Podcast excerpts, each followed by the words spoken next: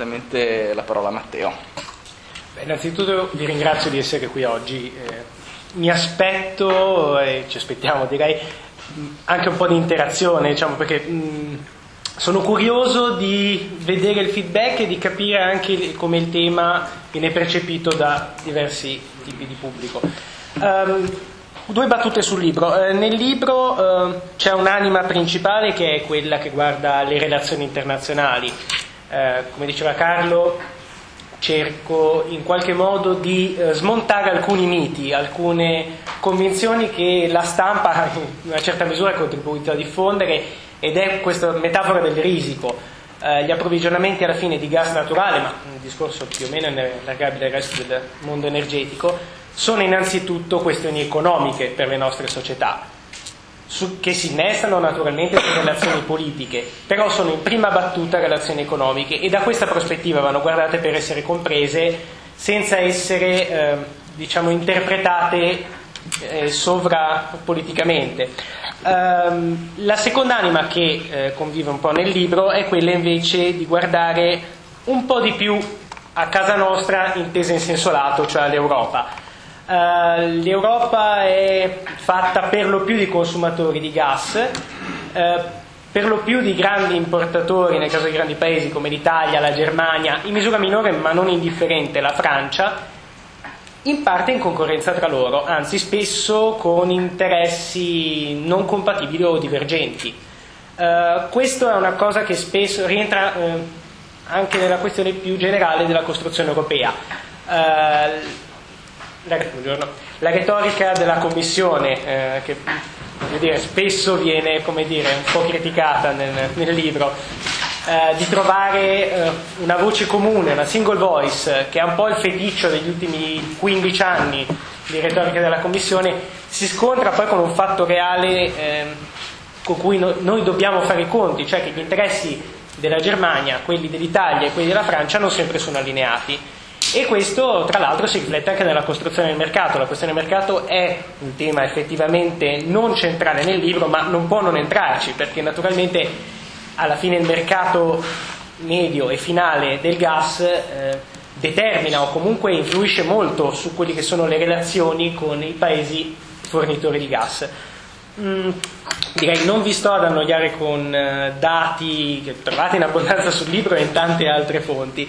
Um, però uh, è interessante vedere come la dipendenza europea cresca, eh, cresca in misura progressiva e sia destinata a crescere. La crisi economica ha comunque avuto un impatto sui consumi, ha fatto rivedere gli stimi di crescita, magari poi ne parliamo più nello specifico perché questo impatta sulle infrastrutture ma comunque continua a dipendere dall'estero e continuerà a dipendere sempre di più. Eh, le previsioni della IEA eh, sono che passaggi, il passaggio della produzione interna dell'Unione, parlo dell'Unione Europea in generale, da 188 miliardi di metri cubi di oggi dovrebbe scendere a 155 nel 2020. Questo vuol dire, eh, fate conto, il consumo italiano viaggia sui 75-80 miliardi di metri cubi, quindi comunque è una quantità importante. A questa si somma l'aumento dei consumi che si prevede ci sia nei prossimi anni e che si prevede essere di qui al 2020 di circa una cinquantina di miliardi di metri cubi, quindi noi ci troviamo comunque a dover gestire un buco di approvvigionamento che in qualche modo va eh, colmato. Poi queste stime, abbiamo detto, in totale sono tra i 50 e i 70 a seconda dei report eh, e del momento congiunturale economico in cui sono stati scritti. Probabilmente sono più 50 che 70 i, metri, i miliardi di metri cubi che serviranno al 2020, ma questo è dettaglio. Quello che importa è che queste, questo fabbisogno andrà riempito, andrà riempito attraverso infrastrutture di importazione. E qui viene la competizione tra gli Stati europei, oltre che tra le, i diversi operatori del mercato, perché tra l'altro c'è anche questo secondo tema che si ricollega a quello del, del mercato, dicevamo prima. Mentre per i paesi esportatori noi possiamo parlare indifferentemente di Gazprom o di Federazione Russa, di Sonatrach o di Algeria e via discorrendo, nel caso degli, degli Stati europei ci sono delle nazioni di riferimento per le grandi multinazionali, ma non sono i loro unici mercati e comunque hanno delle, degli interessi, le grandi multinazionali europee, le multi-utilities europee, hanno interessi che sono in parte divergenti o comunque non sono necessariamente allineati a quelli della maggioranza che governa in quel momento il paese o più in generale quelli del, della burocrazia nazionale. E questo, se magari nel caso francese è meno evidente, eh, in quello tedesco-italiano a volte viene più a galla. Eh, dicevamo, eh, questo fabbisogno nuovo deve comunque essere in qualche misura colmato di qui al 2020. La crisi economica ha rallentato l'urgenza, eh, quella che fino a qualche anno fa qualcuno mh, si spingeva a definire come emergenza eh, della necessità di costruire nuovi tubi, nuovi rigassificatori, nuova capacità, oggi è diventata un'interessante opzione di programmazione economica degli investimenti. Ehm, ci sono diversi gasdotti in competizione tra loro. Vabbè, qui alle spalle vedete la situazione attuale, vedete soprattutto dei puntini eh, nel corridoio sud. Il corridoio sud probabilmente, o est a seconda delle definizioni, quello che collega la zona del Caspio o la Russia passando dalla Turchia e dalla zona turca all'Europa è sicuramente l'area in cui adesso si stanno muovendo più cose. Uh, da est l'Europa attualmente, se l'Europa la chiamiamo Unione Europea, ehm, importa solo dalla Russia, se l'Europa la chiamiamo come Europa, eh, importa già dal Caspio perché la Turchia è già un cliente dell'Azerbaijan. Uh, dettagli, uh, quello che conta è che nel prossimo decennio andrà in produzione Shadeniz 2, che è un importante giacimento che si trova in Azerbaijan, nelle acque dell'Azerbaijan. Uh, questo giacimento da solo dovrebbe fornire ai mercati finali dell'Unione Europea circa 10 di quei 50 miliardi di metri cubi che mancano. Questo è un primo tassello. Uh, sicuramente quel gas, o quasi sicuramente quel gas arriverà in Europa. Bisogna vedere come. Su quel corridoio ci sono una serie di gasdotti in competizione. Per farla breve, ci sono due, forse tre gasdotti, il TAP Litigi è un fantomatico gasdotto BP che sarebbero dedicati solo alla costru- alla, a portare il gas dell'Azerbaijan in Europa e specificamente in Italia, passando attraverso la Turchia, la, la Georgia, la Turchia, la Grecia e poi o l'Albania o direttamente il Mar Mediterraneo. C'è una terza opzione, quella più controversa, che è il Nabucco. Nabucco è uno dei grandi sogni della Commissione europea. Eh, la Commissione europea sono almeno dieci anni che eh, batte sul tasto della diversificazione, con ragioni, perché la diversificazione è un driver di sicurezza energetica, la questione è come raggiungerla.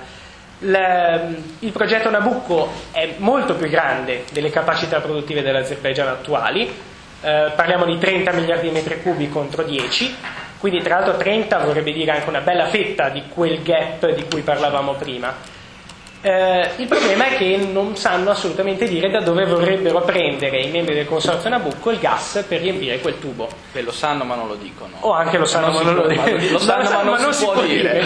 Quindi non lo dico. Eh, andrebbe preso eh, in Iran eh, o in Iraq fondamentalmente, il che pone diciamo non pochi problemi. Ehm, tutto questo crea, ha creato attriti negli ultimi anni, continua a creare una sorta di battaglia diplomatica, quello sì, forse quello è l'unico caso in cui si può parlare di battaglia, queste metafore da risico, tra eh, Oettinger, il commissario europeo che si reca in Azerbaijan, si finge di, di parlare a nome dell'Europa, fa una serie di, di iniziative cercando di, di promuovere eh, il, il gasdotto, ma il problema è che si scontra con i numeri, perché noi abbiamo, eh, in tutto questo ho citato South Stream, magari ci veniamo dopo, perché se il Nabucco è remoto, South Stream non è da meno come prospettive di costruzione. Il problema è che il Nabucco, questi, se facciamo finta che il gas magicamente appaia in Azerbaijan e non sia iraniano, e facciamo finta di poter riempire il Nabucco, ci troviamo con un altro problema. Ci troviamo con un problema che è a chi lo vendiamo questo gas. Perché ehm, le nuove prospettive di consumo dell'Europa non sono così floride, abbiamo detto, e i russi, Gazprom con i vari, Gasunia, i vari partner europei tedeschi, ha appena ultimato Nord Stream 1. Nord Stream 1 vuol dire eh, 25, 27, a seconda dell'unità di misura, 27 miliardi di metri cubi l'anno. Se pensiamo, 50 miliardi ce ne mancano, 27 li abbiamo da Nord Stream, 10 arriveranno dall'Azerbaijan, se aggiungiamo altri 20 arriviamo già a saturazione. Se consideriamo che abbiamo gli impianti di rigassificazione in Europa che sono sottoutilizzati e ce ne sono altri in costruzione, questo già ci dà un bel caveat, ci dice ma forse non è così scontato che di qui al 2020 quel gas ce ne sia bisogno. Se a questo aggiungiamo lo shale gas che potrebbe venire dalla Polonia, questo è lo shale gas eh, o gas non convenzionale eh, che potrebbe venire dalla Polonia è una bella incognita. Eh, a livello europeo, in particolare i francesi stanno facendo lobbying affinché ci sia un blocco della produzione su tutto il continente eh, per ragioni sedicenti ambientali, eh, più di politica interna che altro. Eh, se aggiungiamo anche la potenzialità di quello, se aggiungiamo che ad esempio il Medgas, il gasdotto che è stato inaugurato quest'anno dall'Algeria alla, alla Spagna, viaggia mezzo vuoto, se noi sommiamo tutti questi tasselli, cioè arriviamo a vedere che di gas ne abbiamo effettivamente troppo. Torneremo alle bolle? eh, no, infatti. Eh, quindi il problema è che i progetti politici... Eh, come? Aumentiamo la produzione di cuore. Ad esempio. Ehm, il problema è che eh, ci troviamo a confrontarci con progetti politici che hanno fatto male i conti o hanno fatto i conti con dati economici che sono vecchi e questo è un problema che ci porteremo avanti per diverso tempo. Eh, si può continuare a temporeggiare mm, studi, finanziamenti per gli studi, però da lì al momento della posa dei tubi passerà ancora qualche anno. Cioè inizia la riproduzione nel 2017, per quella data plausibilmente di quel gas ci sarà bisogno, gli azerbaigiani dovrebbero decidere coi partner a breve che cosa fare. C'è un'incognita, è plausibile dal mio punto di vista che si scelga un tubo più piccolo e che il Nabucco finisca nei vari dimenticatori dei sogni europei. Um, questo per dare un primo, una prima direttrice. Um, io farei però un passo indietro, adesso ci siamo buttati sulla cronaca, farei un passo indietro e guarderei un attimo di più alla teoria. Guarderei la teoria in questo senso, noi parlando di approvvigionamenti, parlando di dipendenza, la dipendenza europea da, da importazioni è oltre due terzi dell'energia comple- complessivamente, Siamo, viaggiamo comodamente verso l'80% per quello che riguarda il gas naturale. Questo ci dà una dimensione di quello che è diciamo, la questione da gestire di qui al 2020.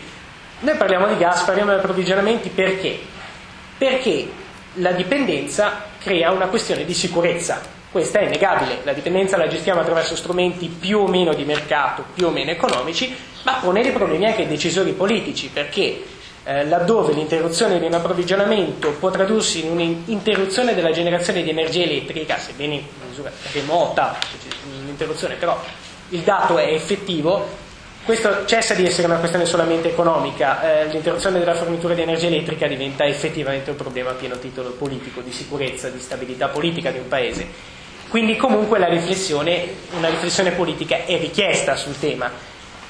Ma eh, dobbiamo interrogarci sulla sicurezza energetica, quindi nell'insieme. Che cos'è? Che cos'è la sicurezza energetica? Eh, nel libro, in generale, direi che con buona approssimazione, anche quando se ne parla con più cognizione eh, di persona, la definizione eh, che comunemente viene data della sicurezza energetica come, approvvigion- come, approvvigionamenti costanti a prezzi ragionevoli, questo tema fantastico, eh, l'affordability dei, dei, degli approvvigionamenti è un concetto tanto nebuloso quanto in qualche misura comunque utile, perché vabbè, il gas può non arrivare, ma, mm, gas, ma parliamo di petrolio, è la stessa cosa, può non arrivare a creare dei problemi, ma può anche arrivare ad essere estremamente caro e creare degli altri problemi, dei problemi anche di, di, sviluppo economico, di crescita economica, di sostenibilità degli investimenti già effettuati, quindi comunque crea dei problemi meno cogenti del fatto di non avere l'elettricità, ma comunque dei problemi a pieno titolo.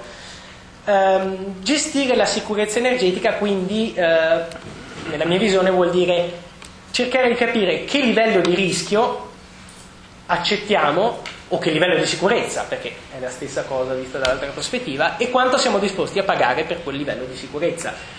Eh, nel libro uso la, la, metafora della polizza assicurativa, effettivamente eh, si possono fare scelte antieconomiche o meno economiche di altre nel breve periodo e quindi pagare uno scotto, pagare comunque un premio, affinché quelle scelte comunque garantiscano una, un certo livello di sicurezza. Parlo ad esempio della diversificazione, la questione della diversificazione, cui accennavo prima, è effettivamente un dato importante. La diversificazione è senza dubbio il primo driver, il più importante della sicurezza energetica.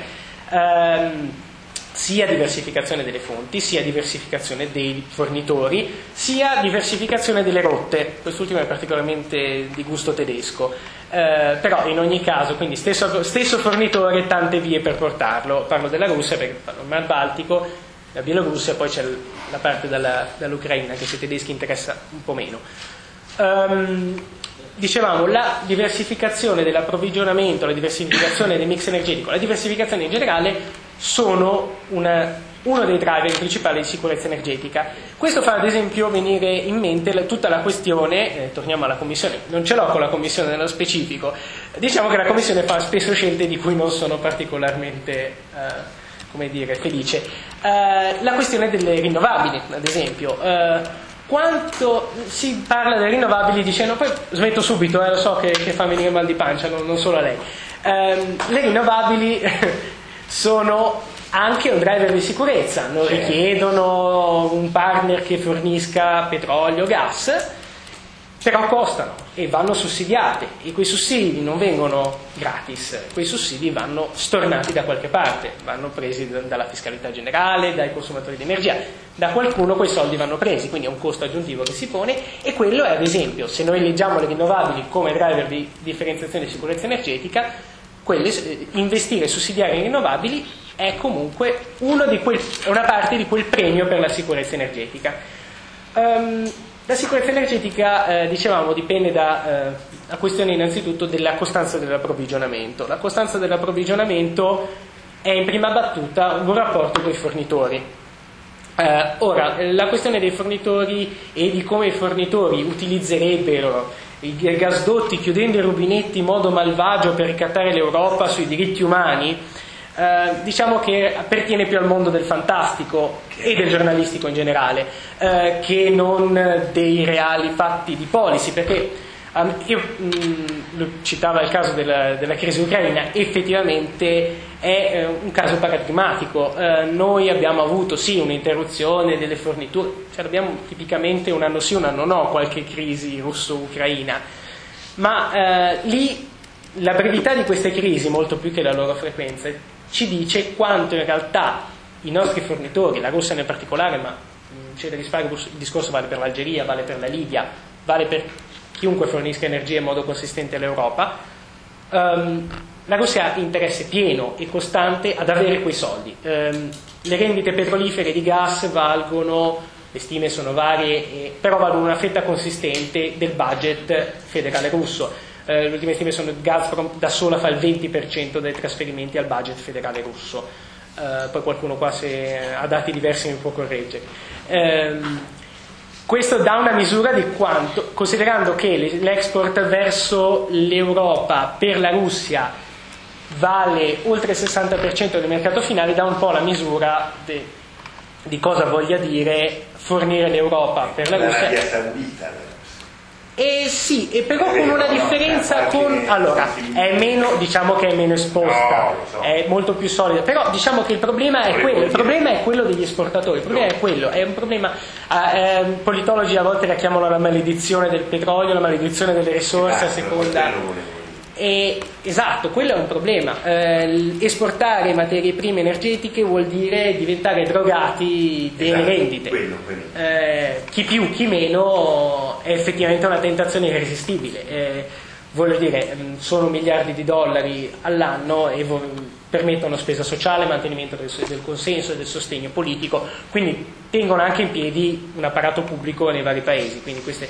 E qui veniamo al punto, ci stava arrivando eh, la minaccia principale alla sicurezza energetica, eh, faccio un salto, per noi non è tanto che qualche malvagio dittatore in qualche Stato chiuda il rubinetto, quanto che l'instabilità politica provochi una chiusura dei gasdotti. Eh, sembra facile dirlo dopo la Libia, però effettivamente eh, l'interruzione dalla Libia non è stato il fatto che Gheddafi ricattasse l'Italia su qualcosa, è stato il fatto che Gheddafi abbia perso il controllo del territorio banalmente. E il problema dell'Algeria non è che l'Algeria ci possa ricattare, il problema è se dovesse rovesciarsi il regime d'Algeria, il governo. Ehm, quindi la questione di sicurezza energetica per l'Europa e per l'Italia è una questione di stabilità politica nei paesi che ci forniscono l'energia, innanzitutto. Um, questo diciamo che forse è la, la, la, conclusione a cui sono più affezionato del libro, cioè quella che comunque eh, cerca di, di, far vedere i fornitori di energia più come dei partner, dei partner a volte deboli, non forti, deboli dei consumatori finali europei, eh, ma dei partner, delle, dei governi, delle imprese che sono interessate a cooperare, cooperare comunque con i clienti finali, perché comunque dipendono da quei clienti finali, più di quanto noi, o nella misura secondo, in cui noi dipendiamo da loro. E quindi diciamo che l'ottica del conflitto e della giusta posizione spesso sono esagerate e non pagano, mm, sia quando vengono perseguite sul piano politico, sia quando sono più in generale approccia alla lettura del fenomeno. Direi che magari ho, ho no, a sufficienza. Che, no, hai detto tante cose e, e secondo me ci sono anche tante, tanti, tanti temi